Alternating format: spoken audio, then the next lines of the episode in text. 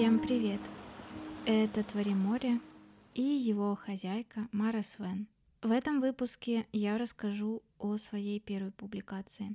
Это такое событие, очень важное в жизни каждого автора, и неважно, как произошла эта публикация, сам издатом, либо же тебя берет под крыло какое-то издательство. В моем случае это был сам издат. Я издавалась на платформе Редеро, и расскажу о том, что в этом сборнике, как мне пришла идея его сделать. Несмотря на то, что это не совсем сборник художественных текстов, тем не менее это сборник именно писателя, а не какого-то нон-фикшн автора. Это будет такая романтичная история с разными эмоциями, не только положительными, но и отрицательными тоже.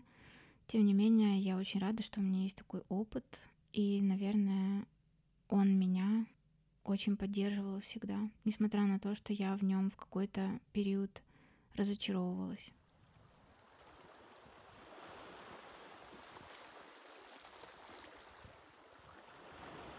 Короткие тексты, эссе я активно начала писать летом 2016 года на своей личной странице. Я тогда участвовала в проекте «Я блогер» ВКонтакте. Он был платный, но цена была совсем небольшая, что-то там тысяча рублей. И было две ступени, начальная и продвинутая. Сначала прошла начальную, а потом, когда мне пришла идея уже создать свой паблик, я на базе своего паблика участвовала в этом проекте повторно. И вот именно это создание паблика стало началом формирования сборника, это произошло в ночь с 30 ноября на 1 декабря 2016 года, когда я ехала в автобусе, слушала Гелиос в наушниках, и было темно, шел густо-густо снег. Было очень как-то хорошо на душе, я вообще обожаю ехать в темноте.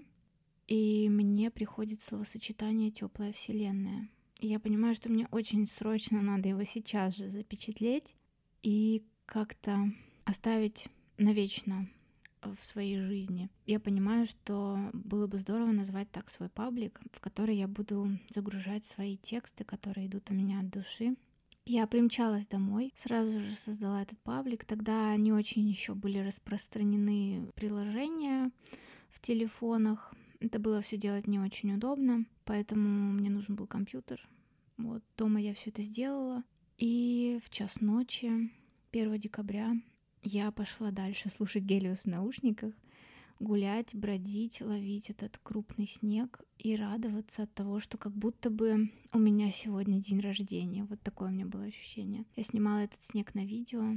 Это был один из самых счастливых и приятных моментов в моей жизни на тот момент. И вот с декабря 2016 года до марта 2018 года я наполняла этот паблик текстами. В основном это были разные эссе на тему того, как я вижу этот мир, как я смотрю на разные ситуации.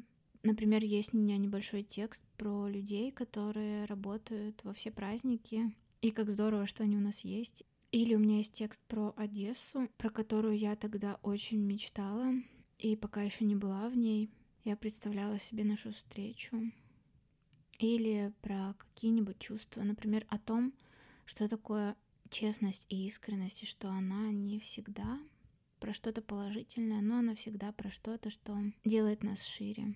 И также там стали появляться в последний вот год, с 2017 по 2018, некоторые художественные зарисовки, которых раньше не было. Я уже осмеливалась создавать героев и показывать несколько их штрихов. Как ко мне в целом пришла идея создать такой сборник, который не совсем писательский, не совсем про художественные тексты. Одной из вдохновительниц на этот сборник была Ольга Примаченко. Я в начале 2016 года наткнулась на ее сайт Гнездо Бай, и первые разы я, конечно, заходила туда с болью и завистью от того, что я-то только начинаю писать, а у этой девушки уже рука набита, и она так здорово пишет, так вот пронзительно, так чувственно, с такими образами, так слова подбирает. Я подумала, хоть бы мне хоть когда-нибудь, хоть немножко научиться вот так красиво писать. И позже, когда я начала находить свой голос, мне уже легче было читать эти тексты. Я больше приходила к ним за вдохновением. И больше всего мне врезалось в память тот момент, что тексты из этого сайта вошли в сборник. Я раньше никогда не видела, что просто тексты из блога издаются в виде книги. Мне очень это понравилось, и я тогда для себя отметила, что было бы здорово так сделать. Но через пару лет, когда я уже начала задумываться о своем сборнике, я совсем забыла, кем я вдохновилась. И вообще у меня имя Ольги Примаченко вылетело из головы, и вспомнила я о ней только недавно, пару месяцев назад, когда слушала книгу «К себе нежно». Мне язык автора показался безумно знакомым. Мне очень захотелось после прослушивания книги почитать интервью с этой писательницей. Я думала, наверное, у нее есть еще какие-то художественные книги, потому что ее язык прямо просится на что-нибудь художественное. И после пары интервью я нашла ссылку на ее сайт. Зашла на него, и меня пронзило током моих воспоминаний. У меня вся эта цепочка выстроилась, и я поняла, что это именно она когда-то вдохновила меня на мой сборник. Вот такая история. И я была очень рада, что она из маленького сайтика, о котором уже тогда, конечно, знали немало людей, теперь стала прямо известной писательницей, и ее книга так здорово разошлась и стала бестселлером. Итак, в марте 2018 года я начинаю делать сборник, собираю все свои тексты в Google документах и насчитываю что-то около сотни текстов. И в итоге в сборник я отправила где-то 67-69 текстов. Верстка заняла у меня месяца два, потому что я много редактировала. Я думала о том, как тексты друг с другом расположить, и я рисовала иллюстрации. Внутри есть несколько иллюстраций и целый разворот, который я рисовала с цитатами из какого-то своего текста или просто с какой-то своей цитатой. И обложку я тоже делала сама. Я нарисовала девушку с алмазным куполом на голове, нарисовала растительные элементы. Мы с моим будущим тогда еще мужем все это отсканировали. И был такой один прекрасный день в начале лета, когда 12 часов подряд я лепила этот коллаж в фотошопе и подыскивала шрифты, и попутно еще думала над своим каким-то творческим псевдонимом, потому что тогда меня во всех пространствах звали просто Маша Самохвалова, и мне почему-то тогда это сочетание не нравилось. Хотя сейчас я думаю, да нет, прикольно же вроде как. Я бы даже, может быть, под этим именем что-то бы еще опубликовала когда-нибудь. И вообще я считаю, что это имя к стилю моих рассказов, которые я пишу сейчас, довольно неплохо подходит. Но я уже Марисвен, я уже срослась с этим псевдонимом. В каком-нибудь из выпусков я расскажу историю своих псевдонимов. Их было немало. И расскажу, почему именно Мара Свен и почему я до сих пор его оставляю. Хотя оно, ну, не звучит сильно по-русски, а мне наоборот нравятся русские имена, но зато в этом имени много для меня моего личного смысла. И вот эти 12 часов э, монтажа обложки были такими счастливыми часами. Я была очень голодная, я забывала поесть. Я поела первый раз в тот день в 5 вечера, жадно съела свою порцию ужина и снова закрылась в комнате. Мне было очень важно в тот день доделать эту обложку и отправить уже свои сигнальные экземпляры, чтобы мне их выслали, и меня все бы устроило, ну, либо что-то не устроило, я бы внесла еще какие-то корректировки и заказала бы уже тираж. И вот в этот день все это случилось, и через месяц мне присылают мои тестовые экземпляры. Это произошло поздно вечером, уже все спали. Я тогда еще не жила с мужем, я пока еще жила с родителями. И мне прям не с кем было разделить эту радость. И я не хотела открывать эту коробку одна. Я вышла в прямой эфир в Инстаграме, и где-то в 10-11 вечера я вышла в прямой эфир, в свой первый в жизни, и вместе с парочкой людей, которые меня тогда смотрели, открывала коробку и смотрела вот этими влюбленными глазами на бумажную версию моей книги. Вот этот момент очень похож на покупку MacBook. Это то, о чем я недавно плакала у себя в Телеграме. Я сейчас продаю MacBook и собираюсь покупать новый, потому что старенький работает еще довольно шустро, но после монтажа ему становится плохо. А для меня сейчас монтаж аудио — это важная вещь, поэтому мне уже надо что-то помощнее. Но я так сильно люблю свой первый MacBook, что мне прямо жалко с ним расставаться. Я посмотрела на новый, и он так меня уже не впечатлил. Я помню вот тот день, когда я первый раз села за MacBook, у меня было ощущение, что начинается какой-то новый этап в жизни просто. Вот эта новая система, все такое новое. И он такой красивый, и у него яблочко светится на крышке. Сейчас яблочки не светятся, и мне это уже не очень нравится. И сам MacBook, который я себе присмотрела, он чуть-чуть поменьше в размерах. И нужно будет просто как-то заново к этому привыкать. Я, конечно, уверена, что я его полюблю, так же, как и первый, но для этого уже нужно будет какое-то время.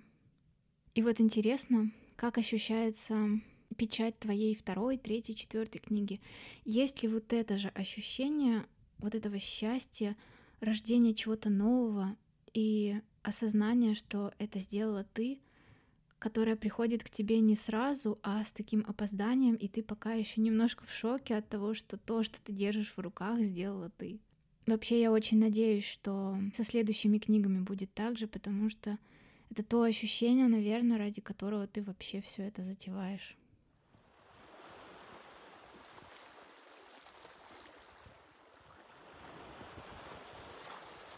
И еще через месяц я получаю тираж. В нем было где-то от 25 до 30 экземпляров. И первые книжки начали расходиться по рукам близких людей, по рукам семьи. Один экземпляр в свой рабочий стол на работе положил муж, как талисман. И я надеялась, что я смогу быстро распродать этот тираж, потому что у меня уже был блог в Инстаграме. Тогда появились сторис, и я в них часто рассказывала обо всех этапах подготовки сборника, люди были в курсе, что у меня выходит книга, и я думала, что сейчас все на нее набросятся. Но так не случилось. Нет, никому было не интересно, что у меня вышла книга. Понятно, что я тогда еще не разбиралась в том, как продвигать книги, как готовить людей к тому, что у тебя выходит книга и так далее. Поэтому распродажи тиража не случилось, но тем не менее человек 5-10 тогда купили мою книгу, и получается, на руках у меня оставалось еще где-то 7 экземпляров. Вот они лежат, я на них смотрю. У нас начинается подготовка к свадьбе, свадьба, покупка квартиры, ремонт.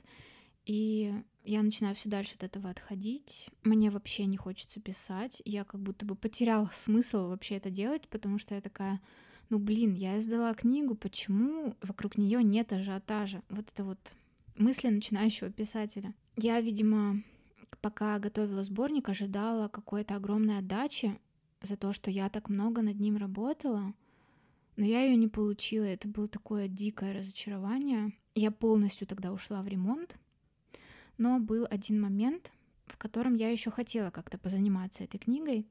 Я отправила ее на какой-то конкурс, какой-то местный городской, для того, чтобы ее рецензировали наши местные писатели. Но в день, когда проходил этот конкурс, я выбирала плитку в ванную и пропустила этот конкурс. И я потом попросила их сделать мне заочную рецензию, но на меня уже никто не обращал внимания. А сейчас я думаю, так может и хорошо, что меня проигнорировали, потому что мне могли бы, наверное, наговорить всякой ерунды, или сказали бы, так это вообще никакие не художественные тексты, вы вообще не писатель, зачем вы нам прислали эту дурь? И я бы тогда еще сильнее расстроилась. А так я как бы просто получила какое-то выгорание и несоответствие реальности ожиданиям и отвлеклась на другие бытовые какие-то дела.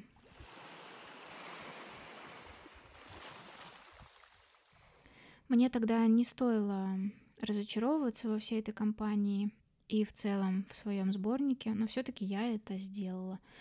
Я думала о том, что я зря все это затеяла, раз это вообще ничего мне почти не принесло. Я как-то совсем обесценила тех людей, которые заинтересовались моим сборником. Да, их не было так много, как я думала. Ну, для меня тогда много, было даже человек 30. Ну, заинтересовалась человек, может быть, 10 помимо близких людей.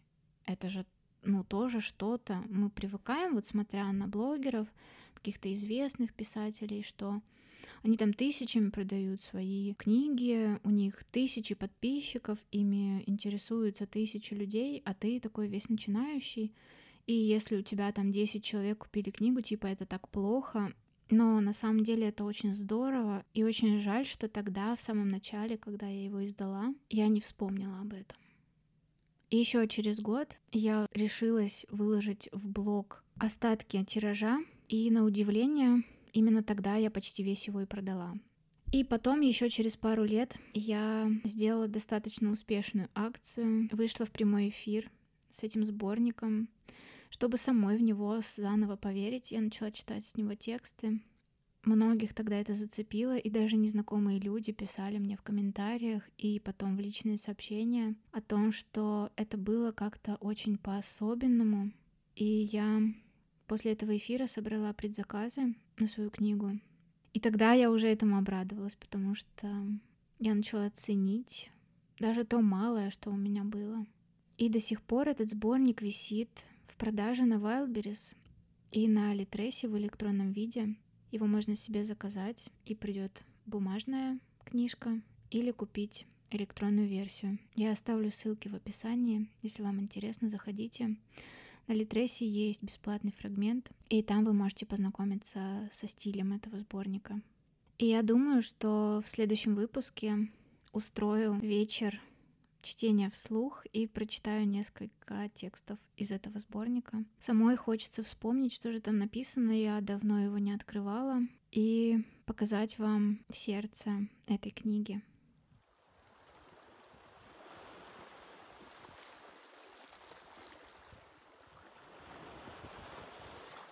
Вот такой была история моего первого опыта издания своей книги. Пока что я планирую оставаться в самом издате. В этом году надеюсь издать свой следующий сборник. И это мы с вами здесь обязательно обсудим. Это, конечно, уже будет совершенно другой опыт, с другими мыслями, с другим настроем и с другими текстами. И там в этих текстах уже буду другая я. На этом сегодня все. Я с вами прощаюсь и услышимся в следующих выпусках Твори море.